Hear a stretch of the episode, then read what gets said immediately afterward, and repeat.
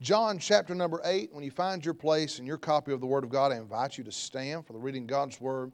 And we'll read a few verses out of John chapter number 8. We'll pray, and uh, then you, be, you can be seated, and we will bring the message God has brought to us out of the Word of God this morning. John chapter number 8, verse number 19. John chapter 8, verse number 19. The Bible says, Then said they unto him, This is the Pharisees talking to Jesus. Then said they unto him, Where is thy Father? Jesus answered, Ye neither know me nor my Father. If ye had known me, ye should have known my Father also. These words spake Jesus in the treasury as he taught in the temple, and no man laid hands on him, for his hour was not yet come. Then said Jesus again unto them, I go my way, and ye shall seek me, and shall die in your sins. Whither I go, ye cannot come. Then said the Jews, Will he kill himself? Because he had said, Whither I go, ye cannot come. And he said unto them, Ye are from beneath, I am from above. Ye are of this world, I am not of this world. I said therefore unto you that ye shall die in your sins. For if ye believe not that I am He, ye shall die in your sins. Then said they unto him, Who art thou? And Jesus said unto them, Even the same that I said unto you from the beginning. Would you help us pray? Father, we love you. Thank you, Lord, for this day. Thank you for giving us this day to come and to co- corporately worship you, to sing songs unto you, sing songs about you, to pray together, uh, to hear of the goodness of God. Thank you for the Sunday school hour, those that have studied their Bible and taught the classes this morning. Thank you for uh, the good songs that we've heard sung already here in this service. And then now, we thank you for a Bible. Thank you for the Word of God. Thank you for letting us read it in public this morning. Thank you for the privilege of being able to do that without fear of uh, uh, soldiers walking in and arresting us or even uh, killing us for having a Bible and reading it out loud. Thank you for the freedom we have in this country, but most of all, thank you for the freedom that we have in Christ. Father, I pray this morning you'd help me preach in the power and unction of the Holy Spirit of God. Help me say everything that I need to say, but please guard me from saying anything I don't need to say. Help me preach the Word of God for what it says. I pray, God, you'd speak to hearts. There may be one under the sound of our voice, maybe more than one, that is not saved. They do not know you in the free pardon of sin. They do not know you as their personal Savior. I pray today that they would be born again. Then there are some maybe that just need to uh, sell out to you a little bit more. Or then there's some that are maybe discouraged that need to be encouraged in the Lord. You know the need of every heart in this room. I pray, God, you'd meet it in such a way that you get glory for it. In Jesus' name, amen and amen. You may be seated. Thank you for standing for the Word of God this morning.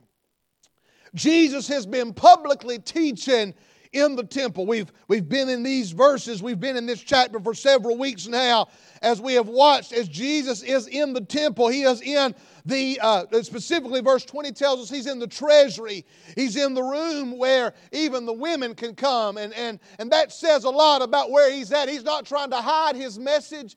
He's not trying to, to say these things in a dark corner somewhere or in a, in a room for just the elite. Had he been in the holy of holies teaching this only the high priest would be able to hear it. Or if he had just been in that room with the altars only the priest would be able to hear it. But no he comes out uh, to the place where it common folk can come to, where everybody can come and hear the message that he has given out in the temple. Here in chapter number 8, he was interrupted already at the very beginning of the chapter when those Pharisees, those religious Jews, brought that woman caught in adultery to interrupt him. And of course, they were not worried about her, they were not worried about her sin, and they were not worried about her restoration. They were just trying to catch Jesus in a, uh, in a, in a, in a catch 22. They were trying to pit him uh, between the law of Moses and the law of Rome. And we, we know how that worked out. If you don't, read the chapter there earlier on, and you find out that he does rebuke the adultery. He does call it sin, uh, but he does also rebuke the hypocrisy of those religious Jews. He rebukes them and uh, he uh, goes on to teach. He handles that situation and he continues to teach. And in verse number 12, he makes a great claim. And that claim uh, is the spark of the conversation we read this morning. But so look at the claim there in verse number 12. Then spake Jesus again to them, saying, I am the light of the world. He that followeth me shall not walk in darkness, but shall have the light of life. He says this I am the light. I am the light. Notice in our reading this morning, we, we finished reading in verse number 25. In verse 25, the Jews asked the question, Who art thou? And Jesus said to them, Even the same that I said unto you from the beginning. He said, This is exactly what I've been trying to tell you. I am the light of the world. These Jews knew exactly what he meant when he said, I am the light of the world? See, they knew uh, that God had revealed Himself as light. They knew that throughout the Old Testament, the picture of light was a picture of God Himself. Uh, uh, when, when that pillar of fire led the children of Israel through the wilderness in Exodus, in the book of Exodus, that pillar of fire, that light that shined to, to guide the children of Israel through that wilderness wanderings, they knew that was God, the presence of God. They, he those Jews knew that in Exodus chapter number number three, when that, that bush was on fire but yet not consumed, they knew that light was God. It was the very presence of God. They knew that the glory of God that rested in the temple during those days of Old Testament sacrifices. And, and when the priest went into the holies and the, pre, the high priest went the Holy of Holies and the glory of God came down on that altar, they knew that the light was the presence of God. They knew what he was referring to when he said, I am am uh, the light of the world. They knew he was referring to being God. But then they also knew that he was referring to being the Messiah. They knew that the prophet said that when the Messiah would come, that he would bring light to a dark world. Uh, he would bring sight to the blind and light to darkness. And they knew who he was referring to. And so what do they do? They immediately begin to reject uh, what Jesus had said about being the light. And verse number 13, they accuse him of lying. They said, You you, thou bearest record of thyself. Thy record is not true. You are lying. You are not God, and you are not the Messiah. Now, here, these men had seen all the evidence they needed to see. I said it last Sunday for those that were here. You know how light proves itself? It just shines.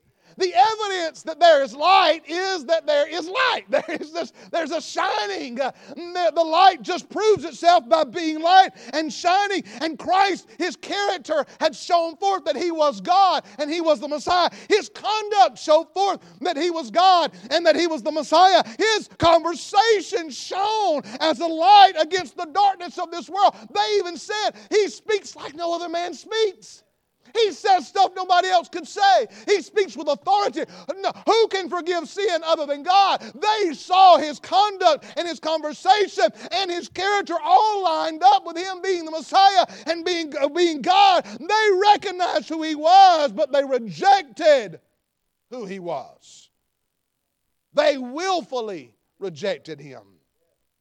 They were so they were staring at the light, yet they couldn't see. One man, one person said this. I don't know who gets credit for this. I've heard it my whole life. I think there are none so blind as those who will not see. There are none so blind as those who will not see. These men were willingly, resolvedly ignorant. They didn't know because they didn't want to know. And they were in the dark, but listen, they loved darkness right? Here's the condemnation that, that light has come into the world, and men love darkness rather than light. Why? Because their deeds were evil. And they loved darkness, so they didn't appreciate the sunshine. See, Jesus states, and then so, so here's, here's what happens. Jesus goes on and states and says, Hey, according to the law, the testimony of two men is true. And he says this I'm not alone in my witness. I witness of myself, but the Father which sent me, he also witnesses of me. Now, if the testimony of two men established a fair witness, then the testimony of God the Father and God the Son would establish a testimony beyond question, wouldn't you think? And they knew who he was, and they knew who his father was. And here we pick up. Their response is where we pick up our reading this morning in verse number 19. This is their response. He says, "The Father that sent me," verse number uh, verse number uh, uh, 14. Jesus answered and said unto them, Though I bear record of myself, yet my record is true, for I know whence I came and whither I go. But ye cannot tell whence I come and whither I go. Ye judge after the flesh. I judge no man. And if I judge, my judgment is true, for I'm not alone. Here it is. But I am the Father that sent me. He said, He's witnessing of me. And their response in verse 19 is, Where is thy Father? Where's he at?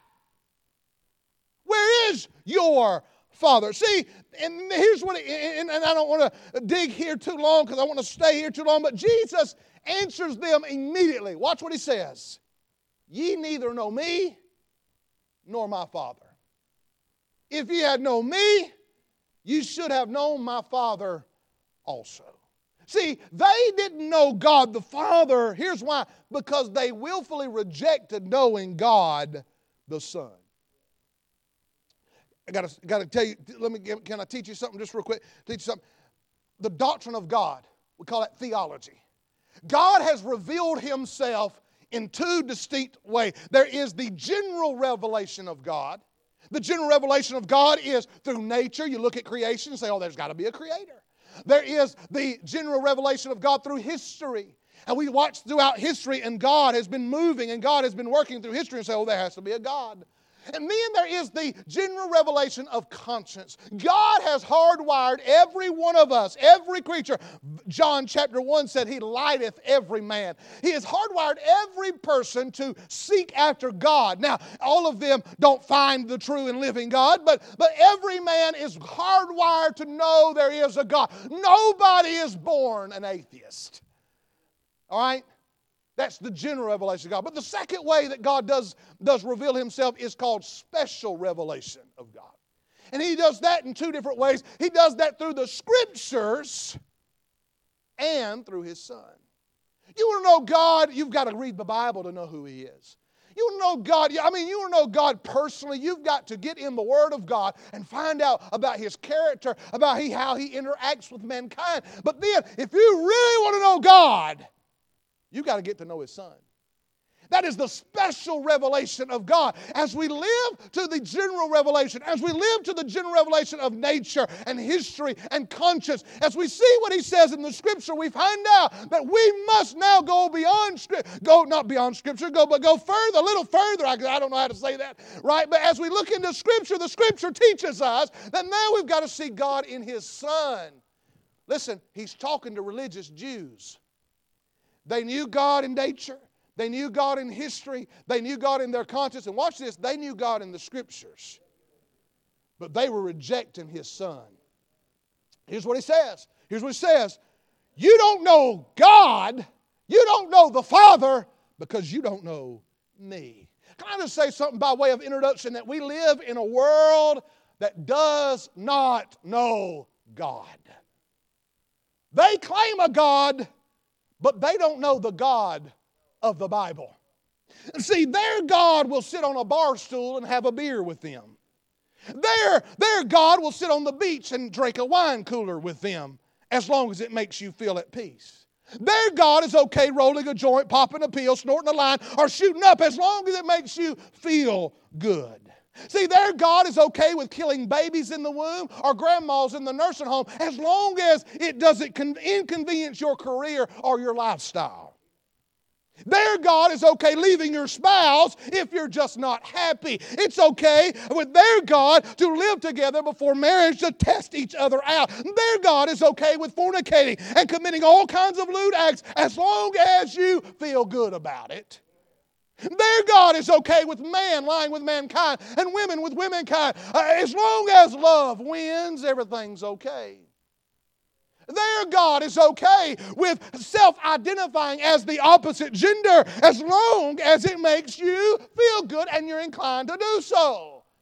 See, their God is really themselves. As long as I feel good, as long as I'm not bothered by it, as long as I don't hurt nobody else, I can do what I want to do. You know what we could say tonight or this morning? We could say, That's right, that's right, that's right. And I believe these Pharisees would agree with that list I just gave you. They'd say, Hey, man, that's right. But these Pharisees were religious.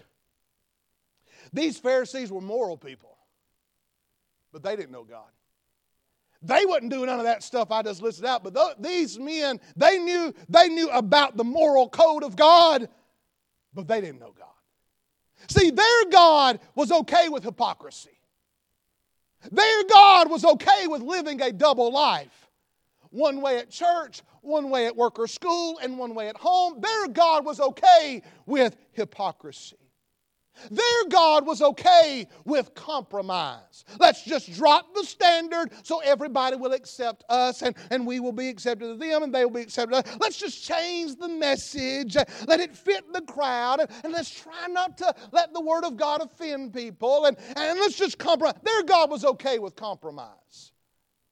Their God was okay with being religious on the outside, but being spiritually dead on the inside. As long as you conform to our outward stuff, we're okay, but you just be dead on the inside, it don't matter. Go to hell, but as long as you look right, it's okay. That was the idea of the that was the God of the Pharisees. Their God was okay with overlooking the sins of their family as long as they could strain in a gnat to find the sin in everybody else's family. Their God was okay having everything look right, even if it wasn't right. That was their God. I could go on, but I think you're getting the point. We cannot know God outside of knowing Jesus. And here's why they didn't want to know Jesus, because they knew that Jesus, they knew, they knew in reality God, the Father, was not okay with hypocrisy or compromise or any of that other stuff either. And Jesus was bold enough to say it. And Jesus was honest enough to tell them the truth. Here's the thing the Lord begins in verse number 21 through 25. He begins to deal with the reason these men were ignorant of God and the result. The result if they stayed that way. It is no coincidence that Jesus is teaching in the temple. The temple, it's the place where on earth where God met with man, right? It is the place where those sacrifices, those offerings were made. It's the place where the priests would take that blood and put it on the altar. They would cleanse themselves in the laver. They would uh, go again, they would trim the lights and the, uh, offer the incense on that altar. They would eat the bread of the showbread of the table. There's where they, the veil was hung. Uh, there was a uh, there was the mercy seat and the cherubims were there. Uh, there, there in former times, God had sit enthroned on the mercy seat and a glory cloud. Listen, if there was ever a place on earth where associated with the true and living God, uh, meeting with man, it was right there on that temple. It was right there in that temple. And here we have God in the flesh meeting with man at the temple. Here he is. And if they would have just believed who he was, if they would have just believed and who he said he was. That's what they're asking. That's what he said. For if you believe not that I am he, and they say, Who art thou? I've done told you who I am. If they'd have just believed, oh, my friend, they could have entered into everything that temple represented. Oh, they could have entered in to what God really intended for them. But this is the place, not only where God met man, but I don't say it like this this is the place where two worlds this is the place where two worlds meet the earthly world of darkness and the eternal world of light. I'm going to preach on this morning this world versus that world. This world versus that world. Real quickly, I want you to notice here Jesus makes a strong statement. Matter of fact, this, this, this conversation, Jesus makes some stout statements all through it. But he makes a strong statement concerning the world of these men. Look in verse 23. And he said unto them, Ye are from beneath. Then he goes on to say, Ye are of this.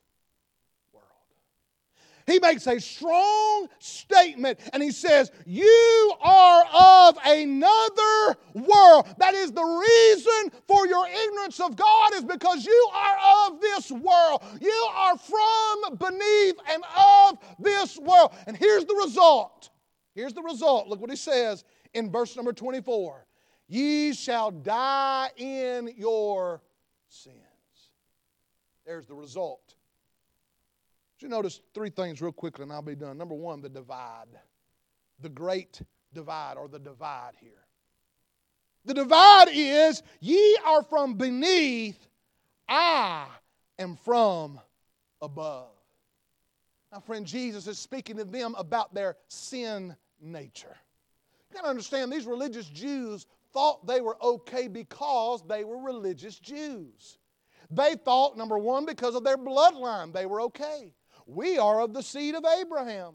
You know, we come from Abraham's seed. We're part of the tribes of Israel. We have a pure bloodline. We can trace our lineage all the way back to Abraham. We can trace our line back to some tribe. Uh, we can take our, uh, we know, we know our bloodline. We are okay because who we were born to the first time. There's many people that still believe that today. They may not think they're the seed of Abraham, but they think, well, I'm the seed of a godly heritage. My family has always been saved. My family has always been Christians. My, matter of fact, I was in Israel in 2015. I remember our, our tour guide's name was George. And George, I'm sure that was not his real name, but George was, uh, was Arabic. And he, of course, he was, he was Israeli. He was not of Jewish descent, but he was Arabic and from Israel. And we said, George, when, when did you get saved? And he said this My family has always been saved. And uh, we said, George, elaborate a little bit. what do you mean? He said, Well, my great, great, great, great. He said, We have, we have record that my great some odd granddaddy got saved on the day of Pentecost. He said, and we have been saved ever since. Is what he said. We began to witness to George. We got to tell him, George, that is not what the Bible says. There's nowhere you can find in, throughout Scripture where because your great uh, 20,000 time great granddaddy got saved in the day of Pentecost, that automatically makes you saved here in the 21st century. That doesn't work like that. But you know, there's people like George all around us. Well, I had a praying mama, I had a preaching daddy. I had a serving mama. I had a serving daddy. I had a good godly home, and therefore I must be okay. But God said, but Jesus says to them, You are from beneath. He's, he's talking about their first birth not being right.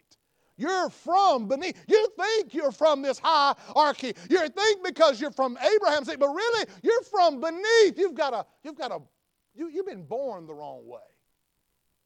You were born, can I use a title of one of our tracts? You were born crooked.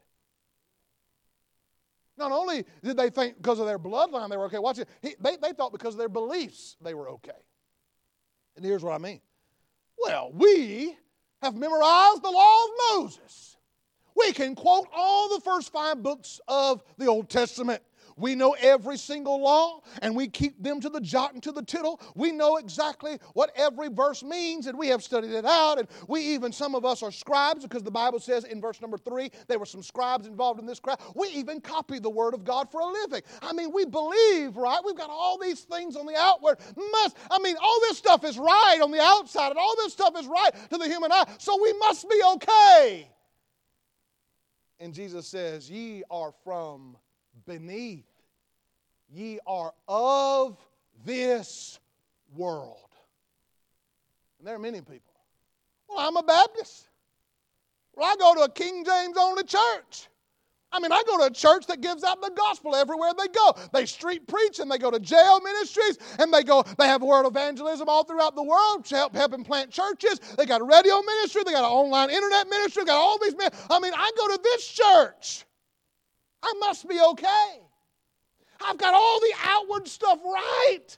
I can quote John 3.16. Well, I can do better than that. I can John, I can quote John 3.14 all the way to John 20 or 3.20. Oh, I can quote the entire uh, chapter of chapter 2 of the book of Ephesians. Well, I can chat, I can quote Psalm 100. Well, I can quote Psalm 119. Now, I mean, listen, the list goes on and on and on.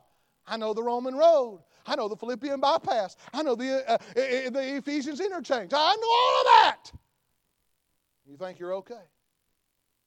Here's what Jesus says Ye are from beneath, ye are of this world. But then he says, There's a great divide. He says, I, I am from above. I am not of this. I am from another world. I'm not from this world, I'm from that world. Jesus, I believe Jesus is pointing to himself. What you see in me, the purity. Listen, they couldn't find any sin in him. I know we quote Pilate, and because the Bible tells us Pilate said it out loud, I find no fault in him. But watch this, they couldn't find no fault in him either.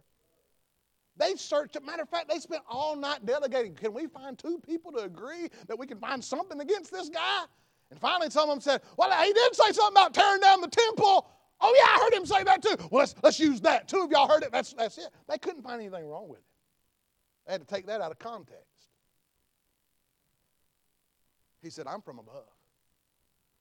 The Bible says, For all have sinned and come short of the glory of God. You know what the glory of God is? Perfection. You know what Jesus is? Perfection. He says, What I am, I am from above.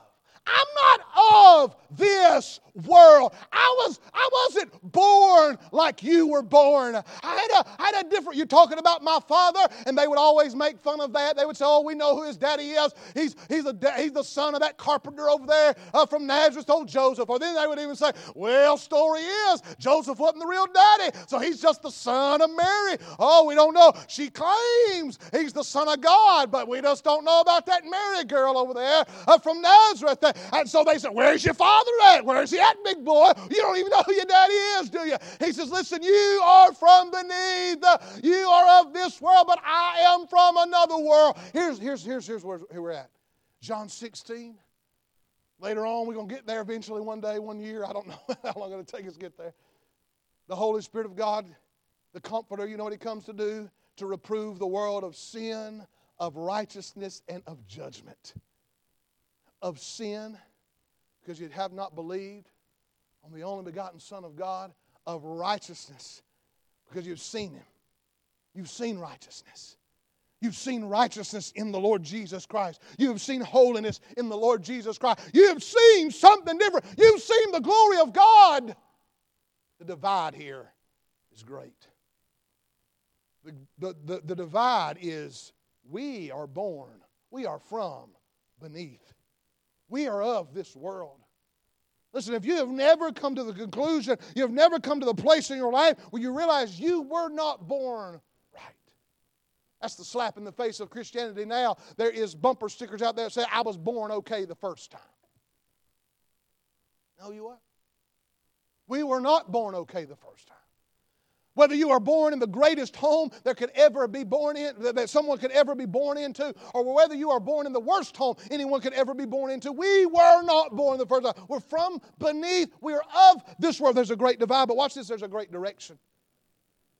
The direction. Look what he says in verse 21.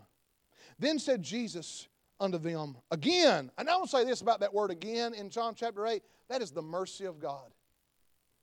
They do not deserve him to keep talking to him. They deserve him to be quiet, to leave him alone. All right, go on. They deserve it, and he eventually does cut it off. But again, that word again, every time I read it in John chapter 8, I think about the mercy of God. I think about the times he comes to me again and again and again and again. That don't cost you nothing extra. That's just a side note. Then said Jesus again unto them, I go my way, and ye shall seek me and shall die in your sins. Whether I go, ye cannot come. The great direction is I go my way. What's he speaking of? I believe he's speaking specifically of the cross. Verse number 19 says, they, or verse number uh, Verse number 20 at the very end says, No man laid hands on him, for his hour was not yet come. We're, all, we're about six months away from the cross here in John chapter 8. And I personally believe, you don't have to believe this, I don't think this is a place to divide on, uh, separate on, but I believe that Jesus knew the hour he would be crucified. I, I believe he knew the exact very moment that he was going to be crucified. And he knew his hour wasn't come yet, but he knew it was coming. He knew it was on his way. He knew it would not be long. He would go to the cross. I go my way. I go my ways, what he says. He's talking about the cross. He's talking about the crucifixion. He's talking about the resurrection. He's talking about the ascension up to the Father. Well, you know what he's talking about? He's talking about the way of salvation. I go my way. He says, he said in John chapter 6, I am the way, the truth. And John 14, 6, we'll get there eventually. I am the way, the truth, the life. No man come to the Father but by me. He said, I'm going my way. I'm going to the cross. I'm going to be crucified. I'm going to raise again. I'm going to be ascended to the Father. I'm going that way, but you cannot come. Not only do you have to realize you're from beneath, you've got to realize you're a sinner, but you've got to realize you can't save yourself. They had to realize they could not save themselves. Ye cannot come. I'm going away. I'm going a way that you can't come. You can't die for your sins. You, you could go to the cross if you want to. You can die on the cross for your sins if you want to, but it won't pay for that sin. There's even a second death that has to go for. If we die in our, if we physically die for our sin, there's even a second death the Bible talks about. Ye cannot come. There's a direction here. You can't fulfill the way. And listen what he is saying there is no other way. Listen, he is still talking about that statement I am the light. He's still there. We cannot forget that. He's still, he's this is just a this is just a conversation spurring from that. It's still, he's still referring, I'm the light of the world. He that follows me uh, shall not walk in darkness, but shall have, have the light of life. I'm going away. I'm going, uh, I'm going my way. And if you don't come this way, you can't come at all. Jesus is narrowing this thing down. You've seen God work in creation. You see God's work in history. You see God's work in conscience. You see God's work in Scripture, but you're not seeing Him in the Son. I'm the way, I'm the light of the world. We see the direction. But notice this I see the desire. Look what it says. Then said Jesus again unto them, verse 21, I go my way. Watch what he says. And ye shall seek me and shall die in your sins. I see the need. I believe one day these men, these very men, I don't know when, but one day, if they haven't already, one day they will see. I think they already have. Obviously, if they didn't see it on this side, they saw it on the other side.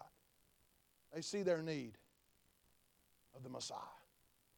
They see their need of the Lord Jesus Christ. And they're going to go looking for him. They're not going to find him.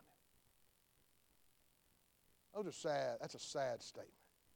Ye shall seek me and shall die in your sins. I think about the rich man who lifted up his eyes in torments, in flames, in hell. He cried out, Father Abraham! He saw a need, didn't he?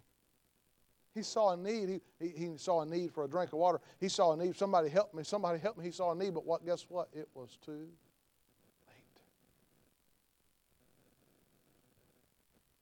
The need the Lord's words here in verse 21 when he says, Ye shall seek me, is a revelation of the doom of those who reject Christ once too often.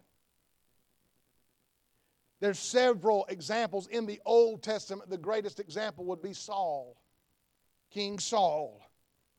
King Saul sinned away his day of grace. You remember God's Spirit left him to himself and left him at the mercy of an evil spirit. And Samuel dies. And after that, Saul, he begins, it just goes, it gets worse and worse and worse and worse. And finally, his, his whole life was consumed with finding David and killing David. Finally, he wants a word from God.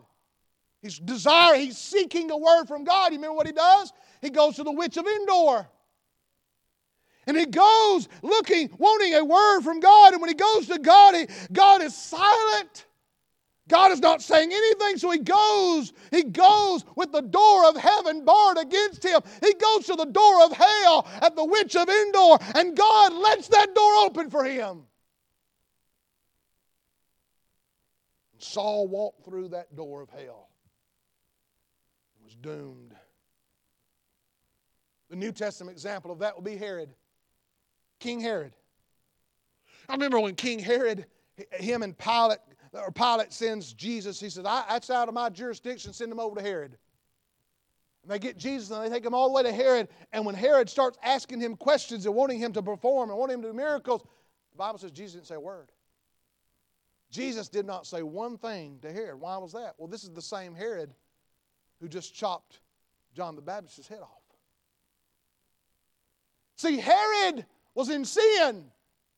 And the word of God came to Herod and said, You're wrong. You're in sin. You need to get right. There was mercy and there was great in the uh, grace in John the Baptist's message. I don't believe John came in there and like a bull in a china shop. I believe there was probably tenderness in John's voice.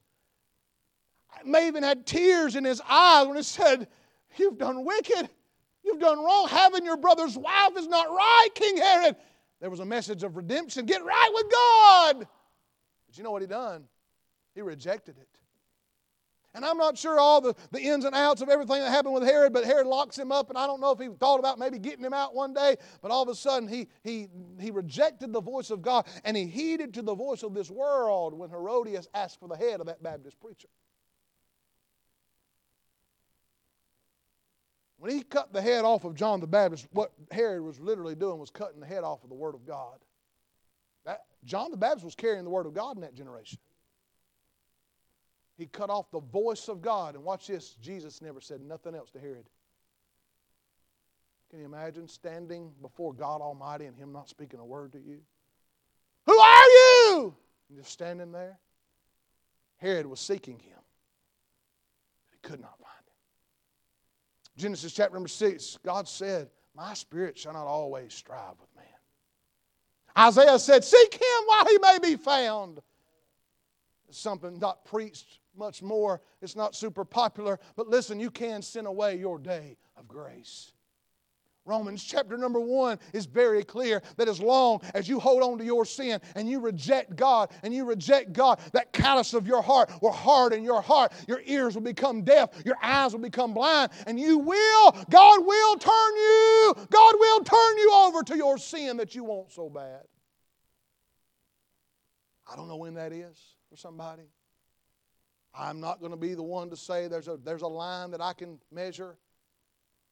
You reject God, you reject God, you reject God, and eventually He will turn you over. I think about this when I think about Saul, I think about Herod. I think about those that sit in a church where the gospel is preached, live in a home where the Bible is the rule of life, raised in a Christian home taught the truth of God's Word from a baby. Don't even remember the first time they went to church. Don't remember the first verse they memorized because they've just been around it their whole life, but yet they rebel against the Word of God. They persistently resist the Spirit of God until at last they try to seek Him. They die in their sin. Listen, salvation is initiated by God convicting of sin, ye are from beneath. Realizing you can't save yourself, I go my way. You cannot come. But if you reject that, then at some point, God will let you go on fully to your sin. The need, but here's the nature. Here's, here's the positive of all this. How does this change? The great direction? How is there a change in the great desire? How is there a change in all of this? Here it is. It's found in verse 24, and I'm done. I said, therefore, unto you that ye shall die in your sins, for if ye believe not that I am He, ye shall die in your sin. The only way to not die in your sin is to believe on the Lord Jesus Christ. He said, I am from above. Ye are from this world. I am not of this world. Hey, that's stated in the need, in the turn is that's the stated need in the terms of this life and the next life, this world and that world, as far as the world to come, as far as far as the life of the eternal life to come. He and they were worlds apart. He and he and sinners, Christ and sinners are worlds apart. But uh, they are from beneath. They are from beneath. He is from above. They are from hell. He is from heaven. But my friend, the passport to heaven is Jesus Christ.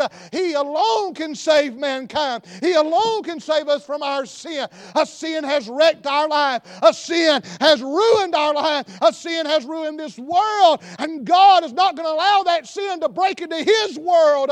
And so, believe in Jesus Christ alone for salvation is the only way of salvation, is the only way of opening that door to heaven.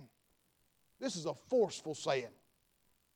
If ye, if ye believe not that I am He. Here's the thing. They refused to believe his claim to be the I am of the Old Testament revelation. They refused that he was that covenant making God. They refused to believe he's the source of life. And so, to refuse to believe in him, to give to give him his proper place and title is to close the door of heaven. You can do all the sin in the world. As long and, and if you repent and believe, if you come to God in repentance and faith, He'll save you. But if you don't believe, He can't save you. If you don't believe, the sin of unbelief. It's the only sin that there's not forgiveness for until you believe. right? Well, I want God to forgive me of my drinking, but I don't believe in Him. I want God to forgive me of my cussing, but I ain't believing on Jesus' Son, the God and Savior. So you must repent and believe the gospel.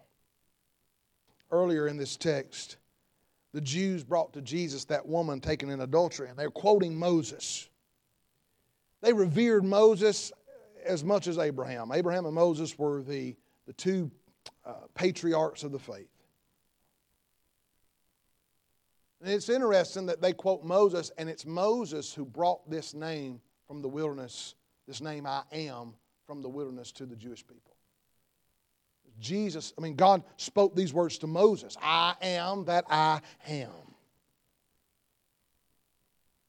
Jesus using that name in verse number 12, he's again is claiming to be God. And this is what they're saying. This is what he says. If you don't believe that I am He, I am He. You don't believe that, you're going to die in your sins. Of course, they go on. They, well, then who are you? Who art thou? And he says, even the same that I said to you from the beginning. That's what I've been saying. I am. I am. I am. Do you believe that He is? Do you believe He is the Messiah, the Savior of the world? Do you believe He is the only way of salvation? You may call Him great, you may call Him good, but until you call Him God, you have missed the mark. And without your passport from this world to that world. So, how do I die in my sins? Y'all ready? Be self righteous. Think you're better. Think you, oh, well, that's for, the, that's for the lost people, but I'm not lost. Be self righteous and think, well, I'm better than Jesus. I can find my better way. I can find a better way in God. That sounds too easy. That sounds too, too, that is too easy. That's, I'm self, so be self-righteous. That, that's the way you could die in your sin. You could, you could just be of this world. Buy totally into this world. Drive your tent stakes deep in this world. Pour your footers down in this world. Accept the philosophies and the humanistic ideologies and all that of this world. Just accept it, buy into it. I tell you how you can die in your sin is unbelief. It's unbelief. Not believing that He is the I am. Now, these Pharisees, many of them obviously did not believe. But verse number 30, I love this. It says, As he spake these words, many believed on him. As he spake these words, many believed on him. Now, this Sunday morning, we're preaching through the Gospel of John. And many of you have believed on him. Many of you are saved. You know that you are. You've trusted Christ as your Savior. You've accepted Him as the only sacrifice for sin. You believe that this morning. But then there's some in this room. You're waiting for something to happen that you've got concocted in your mind. Maybe you're waiting for a certain service or a certain somebody or a, a certain situation. You're waiting for that to all take place. And then you think you'll come to Christ. Had a young man several years ago. We were doing some yard work around here, and we sat down, drinking some water, resting. Sat down on the grass, and I looked at him. I said, uh, said his name, and I said, uh, "You've admitted to me that you're lost before." He said, "Yes, sir." I said, "You still lost?" Yes, sir. I said, "You you realize what that means, don't you?" Yes, sir. I said, You realize that, that the trouble you're in, the sin you're in, you, you're lost means you're still in it and you, you have no deliverer from it. You, you're not going to be rescued from this trouble you're in, all this stuff you're trying to do to get out of it. It ain't going to work. But, but, but ultimately, what that means is you're going to die and go to hell. You're going to die in your sins. Yes, sir. Yes, sir. I said, You know you're a sinner? You know you know you're a sinner? You know you've. Yeah, yes, sir. Yes, sir. You know you can't save yourself? Oh, yeah, yeah, yeah. Yeah. So you, you know that the only way of salvation is through the blood of Jesus Christ, and you believe it. Yeah, yeah, yes, sir, yes, sir, yes, sir, yes, sir. I said his name. I said, then what are you waiting on? This is what he told me. Well, a few weeks ago at church, I felt like I should have come, uh, but I didn't. I said, okay. He said, uh, maybe next time I feel like that, I'll come. That's been about five years ago, maybe more. Maybe more, maybe six. He's only been in this church a handful more times since then. Matter of fact, and I'm not just saying this is the only place, he been in no church other than this church, but a handful of times. And his life has just gotten worse and worse and worse and worse and worse than all of the life's troubles that he's got. If he dies, He's going to die in his sin. Now, this ain't no made up evangelistic story. I'm telling you, that really happened right there on, in the field five or six years ago. Stop waiting. God's dealt with your heart. God's convicted you of your sin, your need of a Savior. God's convicted your heart and shows you that you cannot save yourself. Ye cannot come. You can't come your own way. You can't make your own situation. You can't make it fit your scenario. You can't make it fit when you want it to happen. Because you keep sinning away that day of grace. You keep rejecting Christ. You keep putting that callus up. God may turn you over to what you want. I don't know. I don't know when that happens with people. I, I have not. I have no idea when that happens with people. But Don't send away your day grace. Christians, we ought to be praying. Don't die in your sins. Believe Jesus Christ is He. Christians, would you pray? Sir, would you pray for sinners?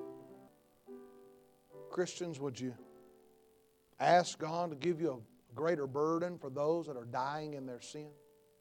Christians, would you, would you pray that God would help us be a light in this world?